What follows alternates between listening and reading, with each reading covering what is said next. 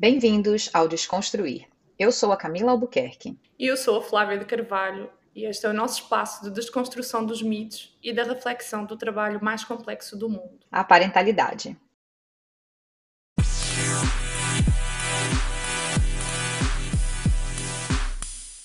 Olá a todos, estamos aqui no nosso episódio com a Miriane com o tema Como Nasce uma Mãe. A Miriane Toledo é uma psicanalista, mãe do Pedro, brasileira, imigrante e diz-se apaixonada pela Austrália.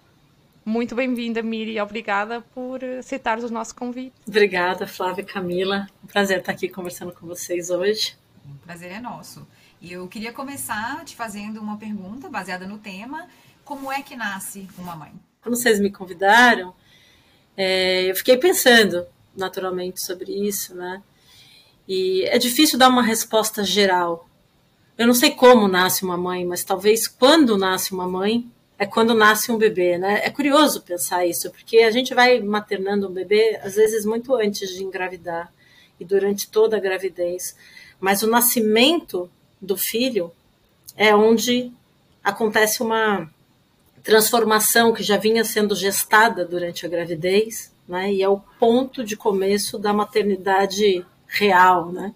Miri, e esse quando, esse tempo, ele é igual para todas as mães? Nós, como é que nós poderíamos pensar isso? É um tempo cronológico? É um tempo subjetivo?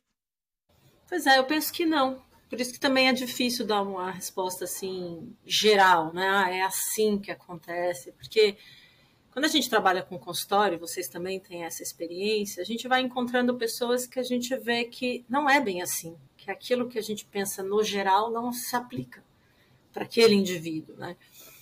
Então, em psicanálise, muitas vezes a gente pensa, é uma forma de pensar, na verdade, de que a experiência acontece quando ela é uma experiência psíquica. E eu posso ter um bebê, e, por exemplo, no caso de uma mulher psicótica ou psicotizada pela experiência de ter um bebê, aquele evento pode não ter uma contrapartida dentro dela. Então, fica um, um, um fato da realidade, mas sem a experiência. Quando você tem um filho, existe um bebê real, ele tem um corpo, ele precisa de cuidados físicos, etc. Mas você não tem a vivência, você não é tocada pela vivência, você não tem esse filho de uma forma subjetiva, de uma forma psíquica, né? É estranho pensar, né? Eu tive um filho e não tenho a experiência de ter tido um filho, mas isso pode acontecer. Não acho que seja o caso das ouvintes de vocês.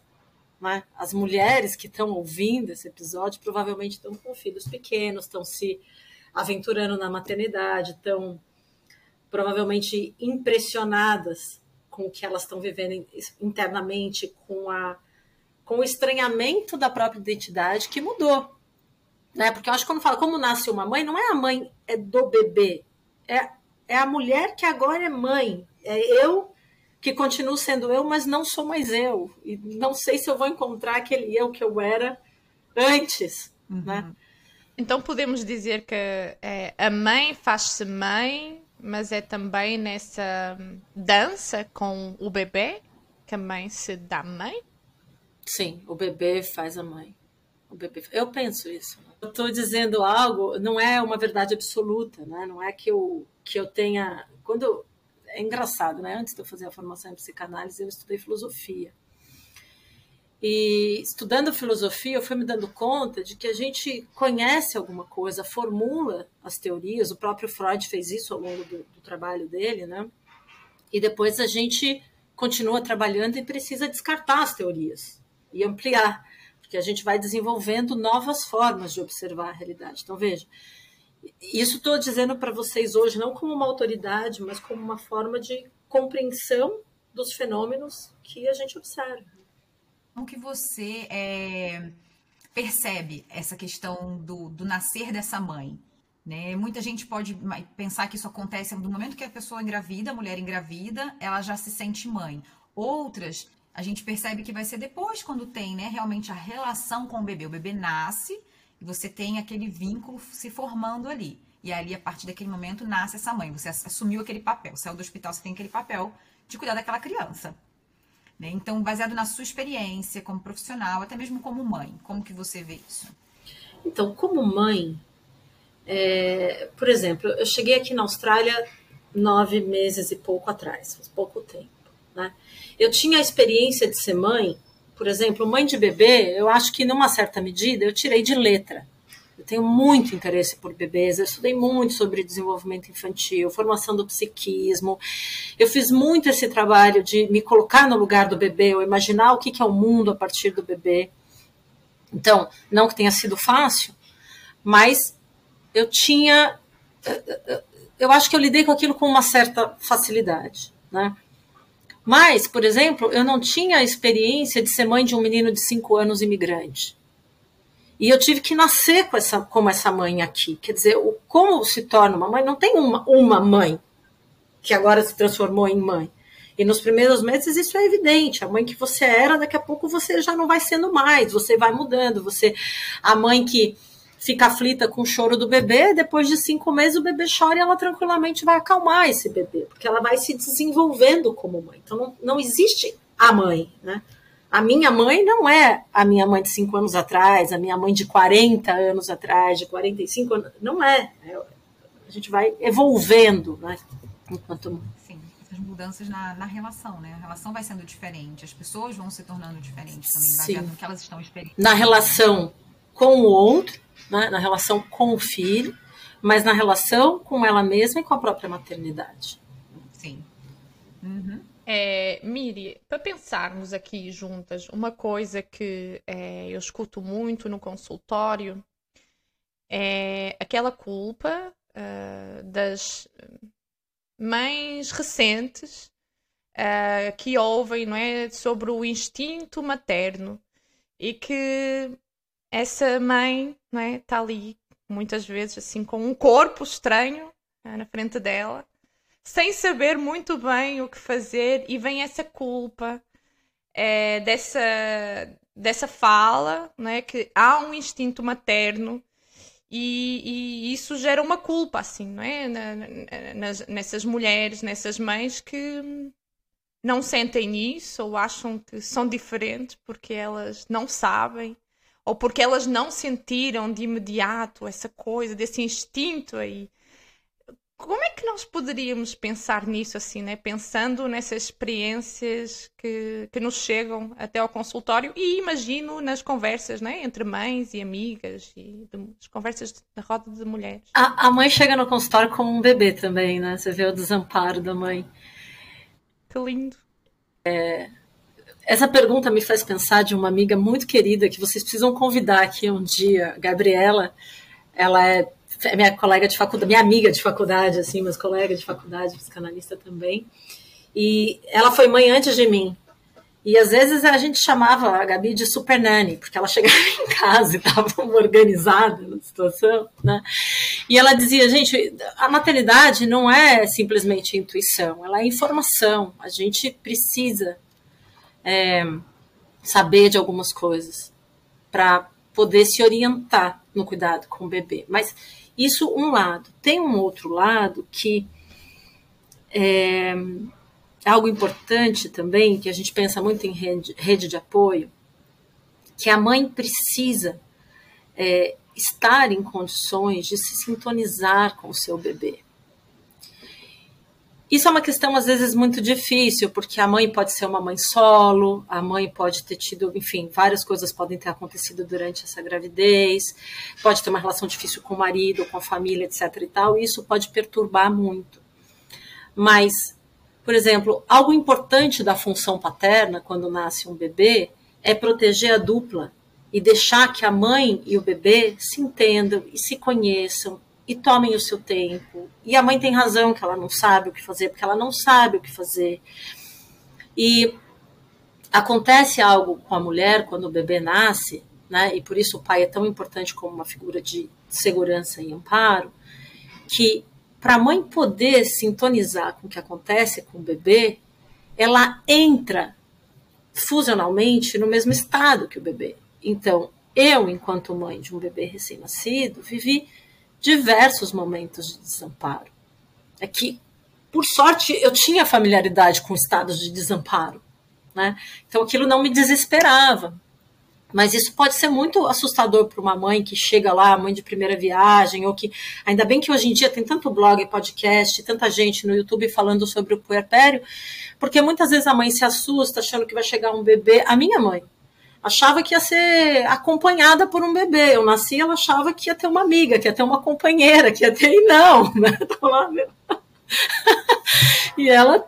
É, é difícil, porque é muito frustrante. Então, uma mãe pode se assustar muito com essa experiência e assim como o bebê que no comecinho tá ali chorando e às vezes você não tem o que fazer a não ser acompanhar esse choro e viver isso com o bebê até que ele possa se acalmar e isso apazigua o bebê e ele vai aprendendo com essas experiências repetidamente, a gente também recebe essas mulheres no consultório nesse choro, né, que é um choro falado, nesse caso está falado, e tudo bem, quer dizer, isso faz parte, a gente sabe como é. Né? Você está vivendo uma experiência de desamparo. O fato de um analista ficar calmo, né? ou de uma amiga ficar calma, não dizer, não, mas você tem que saber, não pode ser assim, tem que ser. Isso é tranquilizador para a mãe. Né? Ela vai poder não saber o que fazer e tudo bem, porque é o bebê que vai ensinar. É o bebê que vai dizer para ela, ah, o meu bebê se acalmava assim, o meu gostava dessa posição, o meu, como que é, como que você sabe? Você aprendeu com a sua experiência. Então, a mãe não sabe tudo, a mãe aprende. Né? Não há essa coisa aprende. De instinto. A gente aprende todo dia, gente. A gente aprende todo dia. Eu cheguei aqui com meu filho, era um caos. Assim, toda vez que eu ia para a escola, eu moro num prédio, tem uma vizinha, até engraçado isso. Porque o Pedro, depois eu entendi. Eu queria estar tá chegando com ele agora, que eu já sei de tudo isso, né? Ele dava todos os jeitos de não ir para a escola. Então, filho, eu preciso colocar o uniforme, vamos colocar o uniforme. Chegava uma hora que eu tinha que eu vestir uma criança de 5 anos que sabe se vestir sozinha. Gente, tô fazendo tudo errado, tô vestindo meu filho de 5 anos. Ia escovar o dente, não ia. Daí a gente saía. Chegava no elevador, ele com o chapéu torto, mochila aberta, não sei o quê, cara de choro. Eu... Aí entravam meus vizinhos, né? É uma fofa, uma menina linda, toda sorridente, penteada, trancinha, mãe dela, né? Bom dia, aquela kindness. E eu, gente. Só que depois conhecendo a minha vizinha, ela começou a contar de todos esses adiamentos que a filha dela fazia quando começava o termo, que ela não queria ir para a escola e que ela tinha que chamar 50 vezes, que chegava uma hora, a professora perguntou se ela estava pressionando a menina para a escola. Ela, claro, porque senão chega uma hora que ela não sai. Então, enquanto eu estava vivendo isso, eu estava pensando, poxa, o que, que eu preciso aprender aqui? O que, que eu preciso desenvolver? Como que eu posso ajudar né, o meu filho? Como que eu posso me ajudar nessa situação? Não foi sem erros, uhum. né? Foi improvisando, fazendo o melhor possível, foi pedindo ajuda, foi mandando mensagem para as amigas, foi ouvindo podcast, foi me informando, né? Tipo, o pico, qualquer tudo. e de tudo isso, que eu fui ouvindo, claro, selecionando aquilo que fazia sentido para mim. Né? Então hoje é uma outra história. Né? Ainda cometo meus erros, faço coisas. Eu brinco, né? Que eu rasgo meu diploma todo dia, todo dia eu rasgo um pouquinho.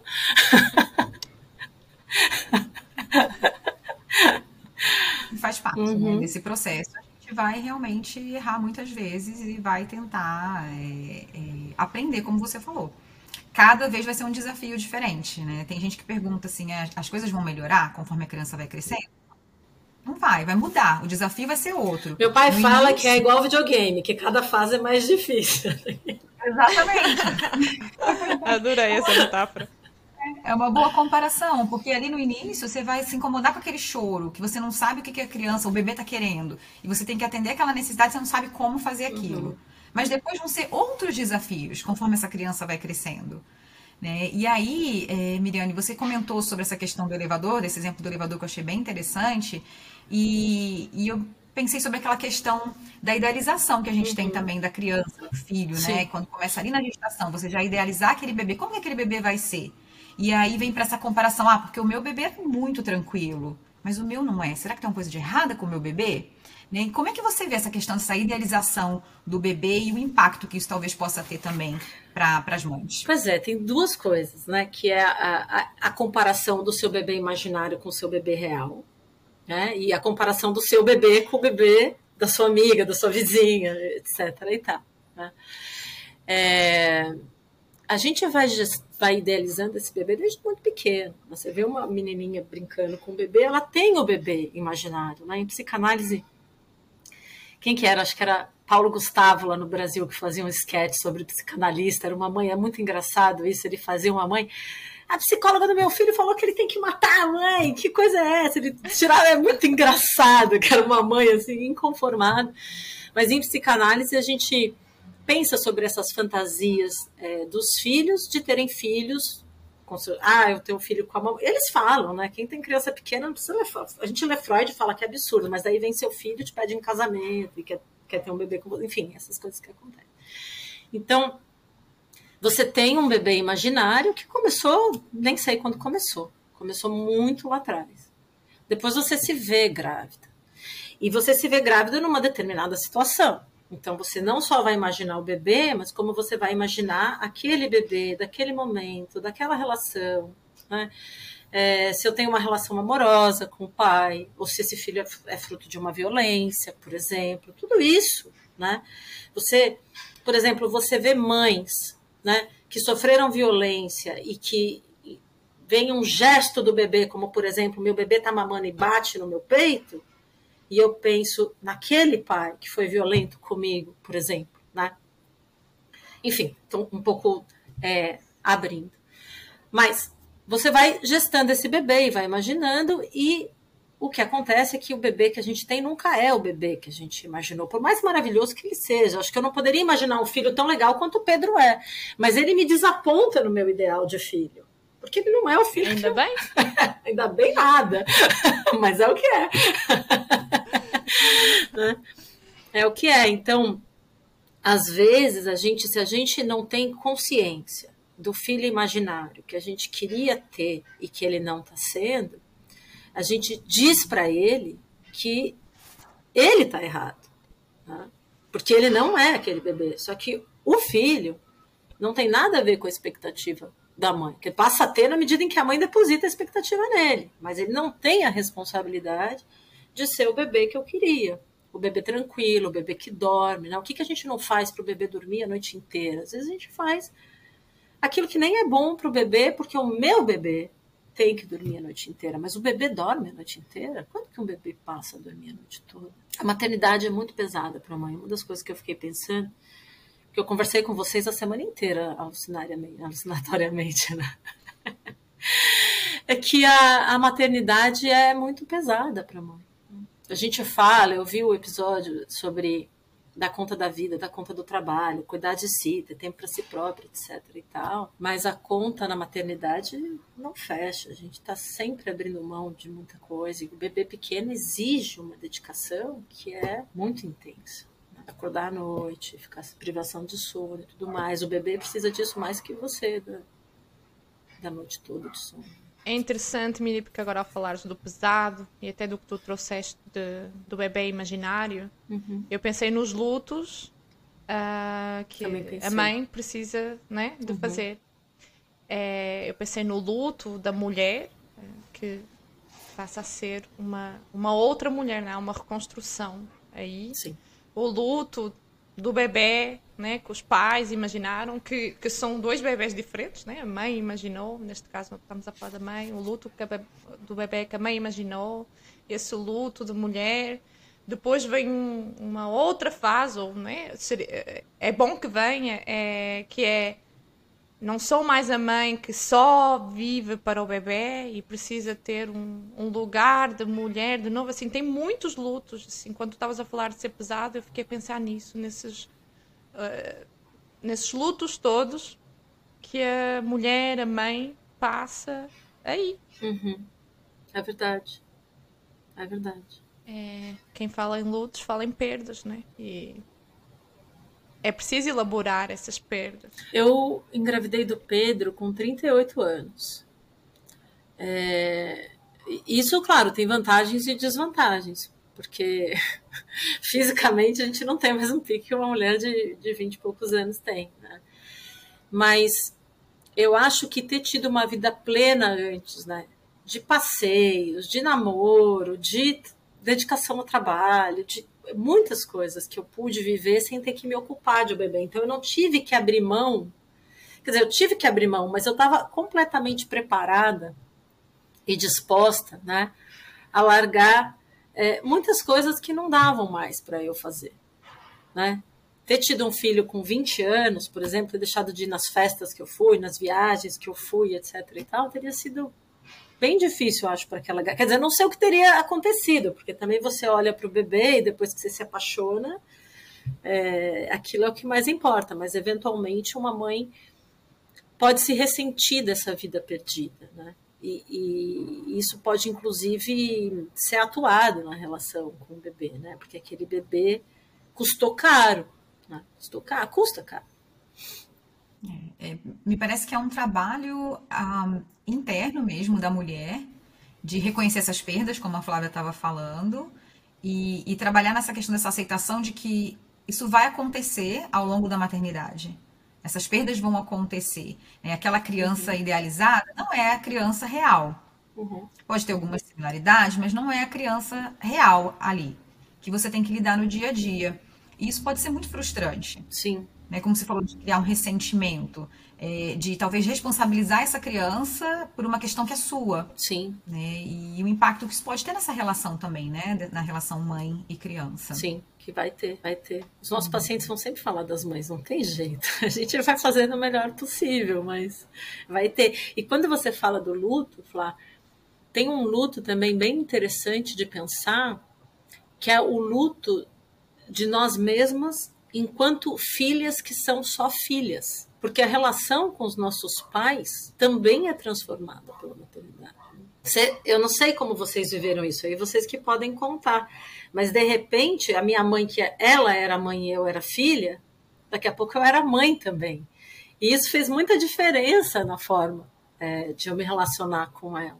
Que diferença que você poderia pontuar pra gente? Eu não sei direito. É algo, é algo de um, quase uma mudança de hierarquia, digamos assim. Eu não sei muito como, como nomear, mas, é, como eu te falei, eu, eu tinha muita segurança é, nos cuidados com o Pedro quando ele era pequenininho, né? Então, eu fui bastante dura, assim, não que eu tenha, que eu acho que, que era a forma, digamos, certa, mas eu tinha muita confiança que se fosse para errar alguma coisa com o Pedro, que eu preferia cometer os meus erros que os erros dos outros. Né? Então, eu tinha uma, uma linha, eu lembro quando o Pedro era um pouquinho mais velho, que o meu pai, alguma coisa que o Pedro fazia que ele achava que o Pedro não podia fazer, que eu tinha que fazer diferente, que, que na minha casa era muito assim ou muito assado. E eu falei, escuta, o, o Pedro não é uma criança abandonada. Ele tem pai e ele tem mãe. Ele, ele já está sendo cuidado, né? É, ele até falou, mas eu sou o avô. Eu falei, pois é, seu avô. Tipo, chega pra lá, porque agora eu já tenho aqui que ter o trabalho de me afinar com meu marido, que é uma sorte, porque meu marido a gente tem muita afinidade na forma de, de cuidar e se relacionar com o Pedro. Assim, a gente bate uma bola muito legal. E às vezes os pais não têm isso, né? Às vezes os pais, um quer de um jeito, o outro quer do outro. Então, essa sintonia do casal, de como é que a gente vai fazer, por exemplo, eu tenho uma amiga que era isso, o marido achava que tinha que fazer o neném, deixar o neném chorando no quarto.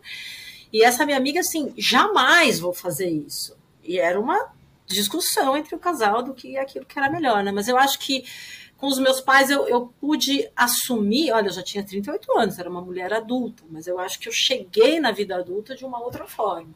Agora entendi, muito bom o que vocês estão falando, isso, que bom que vocês já tiveram a oportunidade de cuidar de dois filhos, agora escutei e vou usar o que, o que serve para mim, não vou porque vocês disseram fazer, né? E cometeu seus próprios erros, né? Como você falou. É, você porque, porque a gente ouve relatos, por exemplo, eu ouvi uma mulher contando com uma certa tristeza. É, ela estava me vendo amamentar e ela falou: Puxa vida, quando a minha filha mais velha nasceu, é, o médico me disse que eu deveria amamentar de quatro em quatro horas. E eu fiz como ele falou. E eu me lembro até hoje da minha filha chorando. Só que o que eu achava que eu devia fazer era aquilo que eu tinha sido orientada por uma autoridade. Veja, uma autoridade, é um médico, um pediatra, ele te disse uma coisa. para mim foi uma sorte ter passado pela minha análise pessoal antes e saber que a mãe é a melhor pessoa para decidir sobre o seu bebê. Eu não estou falando do instinto materno, você está numa caverna e você faz o que você achar melhor, né? Mas é, se alguém me diz para fazer alguma coisa e eu com meu bebê olho para ele e falo, puxa, mas isso não serve para mim, isso não serve para mim, isso não serve para essa dupla, isso não serve para nós. Então, então eu não vou ouvir. E, e, eu, na relação com os meus sogros e com os meus pais, claro, eu vi, eles ficavam aflitos, porque tinha coisas que eles achavam que tinha que ser diferente, né? A gente fez o BLW, que a gente dá comida pro bebê, que ele pega e come e tal. Minha sogra ficava enlouquecida, que o Pedro pegava e daí jogava comida, que era um desperdício, que era um cúmulo, que era um. né? Eu sinto, não vou fazer com você acha melhor, né? É super difícil isso. Eu me sentia mal e culpada porque eu sabia que era o maior amor também da vida deles, era o primeiro neto, etc e tal. Porém, é isso. Né? Então é um luto também disso, porque eu acho que a mãe ela vai ter que encontrar a força de se impor enquanto mãe daquele bebê. Né? Ela é a melhor pessoa para o bebê. Porque ela, quando o bebê nasce, de alguma forma ele já é outro, mas ele ainda não é. Ele ainda é uma extensão de você, de alguma forma. É você que vai ter que decidir. Mesmo que você decida que você vai usar a opinião do outro ao invés da sua. É você que está fazendo isso. É tua responsabilidade. Miriane, eu queria entender um pouquinho melhor essa questão desse luto da filha, que agora é mãe, na relação com a mãe dela. Né? Como que você vê é, essa, essa, essa relação, essa, essa modificação dessa relação? E o que, que tem também, não só dessa questão, vamos pensar, da, da, do ponto negativo né, dessa, dessa relação, mas o que, que você vê de positivo quando uma mulher se vê mãe, questiona sobre a forma como ela se relacionava com a mãe dela, tenta fazer diferente, o que, que tem de positivo na relação com a mãe? O que, que fica? Então, essa é uma pergunta geral muito difícil de responder. Porque, por exemplo, outro dia, não sei onde eu vi uma pessoa comentando ou postando que depois que você tem filho, você admira mais sua mãe, né? Você percebe o valor do que isso, hum. tudo que sua mãe fez por você, etc e tal. Tá bem, essa pessoa tá falando isso e tá falando isso naquele momento, porque a gente cicla, né? Tem hora que a gente pensa uma coisa, tem hora que a gente pensa outra, depende da emoção que, do que está acontecendo naquela hora.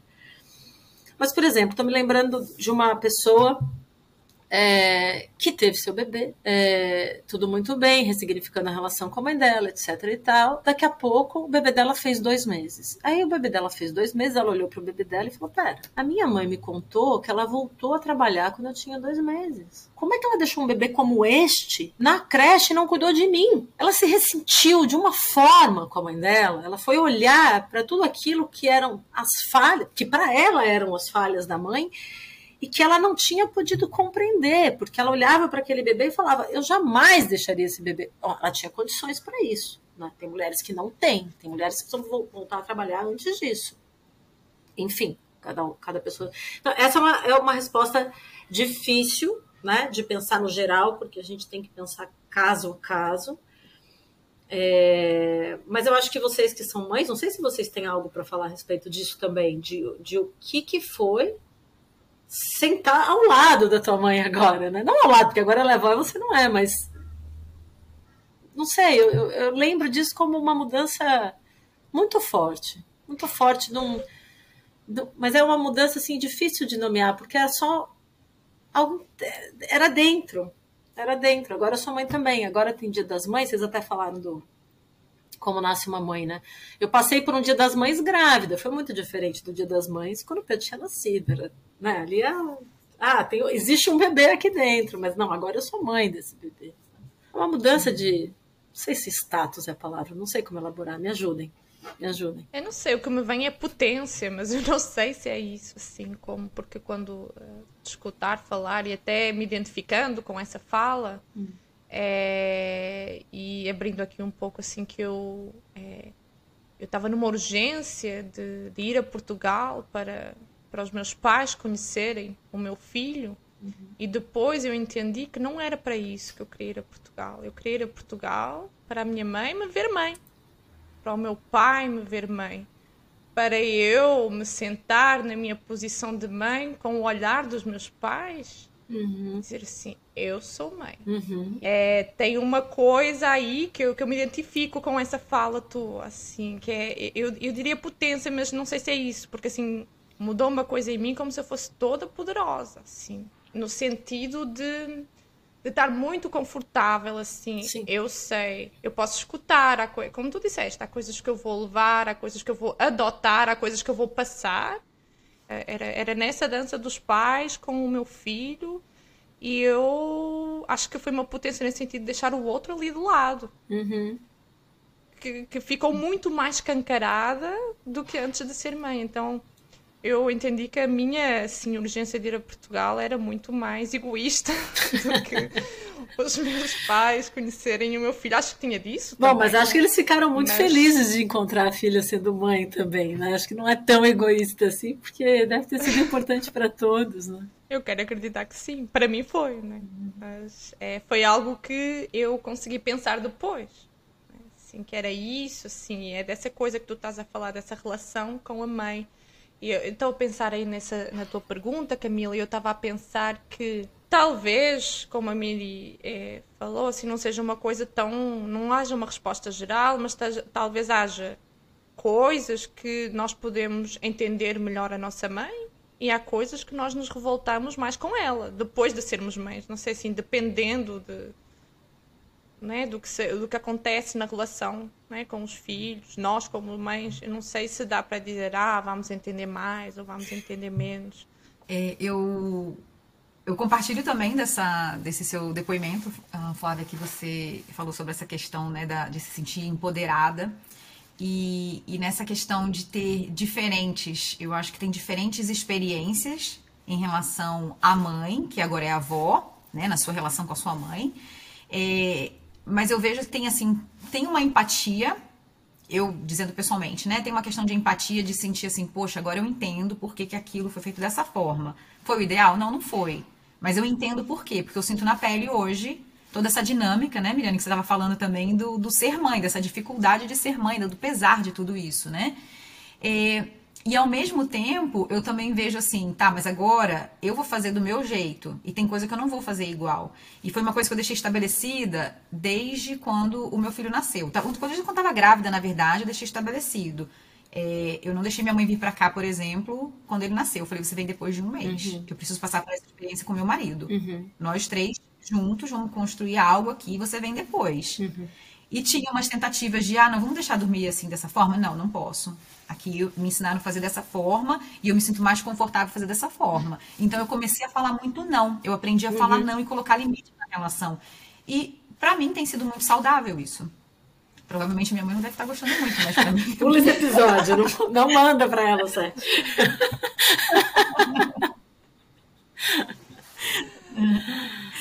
É, eu acho que, que isso, é, isso é uma coisa importante, porque é uma passagem, né, da, de, num certo sentido, da menina para a mulher.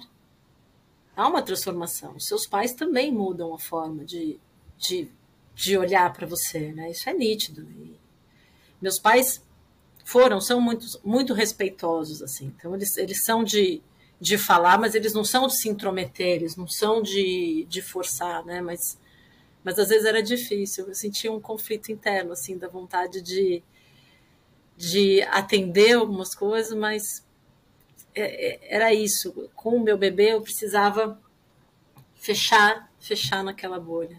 E, é- e é tão engraçado isso da gente repetir é, as coisas que, que a gente faz, porque eu, uma vez, uns dois anos atrás, foi muito engraçado. Meu filho estava perguntando se ele era bonito, né? Eu falei, mas claro que você é bonito, você é lindo e tal. E aí, mas por quê? Dele, não, porque quando eu crescer eu quero ter muitos filhos. Já não entendi essa relação, né? Porque que ele tinha que ser bonito para ter muitos filhos, mas tudo bem. Ah, é? E você quer ter muitos filhos? E que história é essa, né? Que que você quer ter muitos filhos? Ele, ai, eu não vejo a hora de mandar nos meus filhos. E aí ele falou, eu vou contar para eles um, dois, três, que é um negócio que eu nunca imaginei que eu fosse fazer, né? E que eu me vejo fazendo, é isso.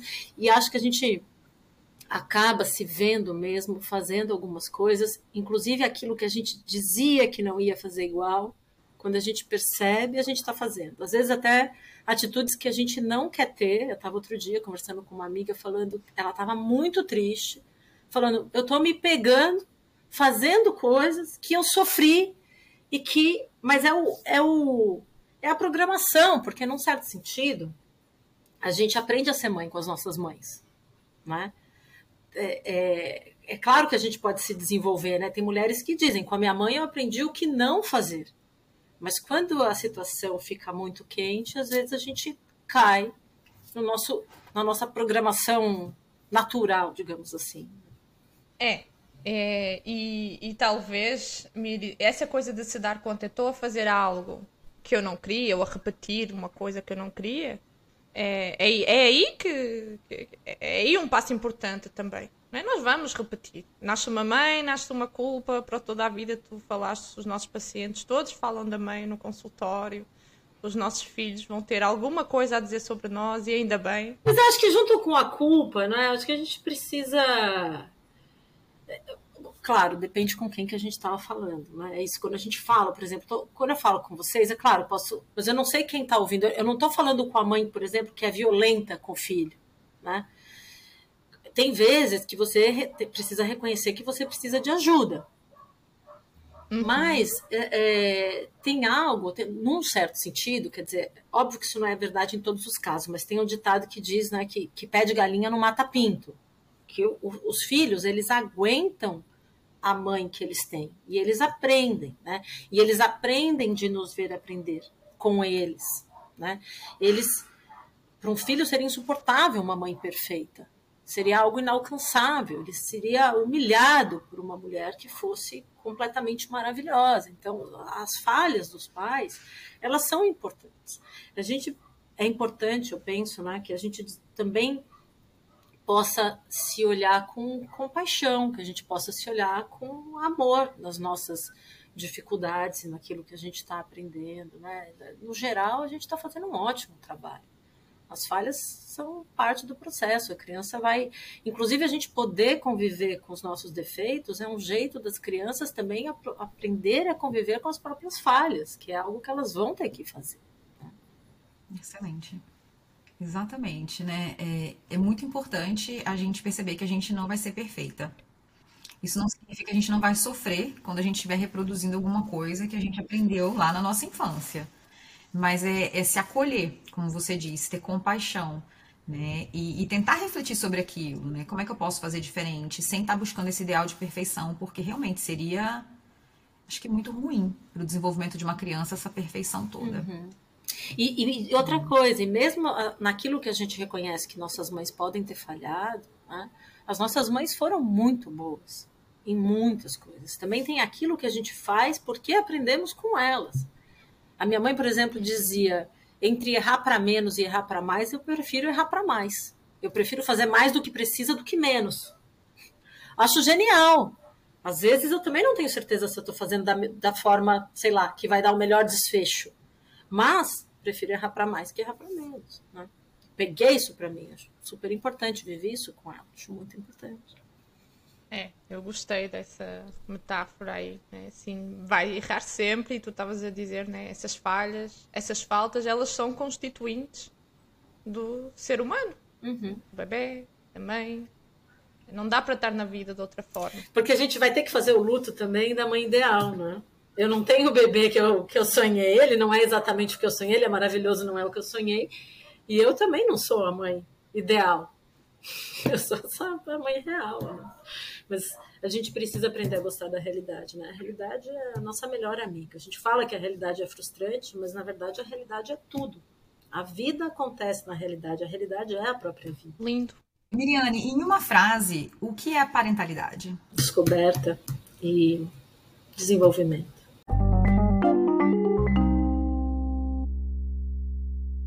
Se você se identificou com esse episódio, ative as notificações, compartilhe e siga o nosso perfil no Instagram para mais conteúdo.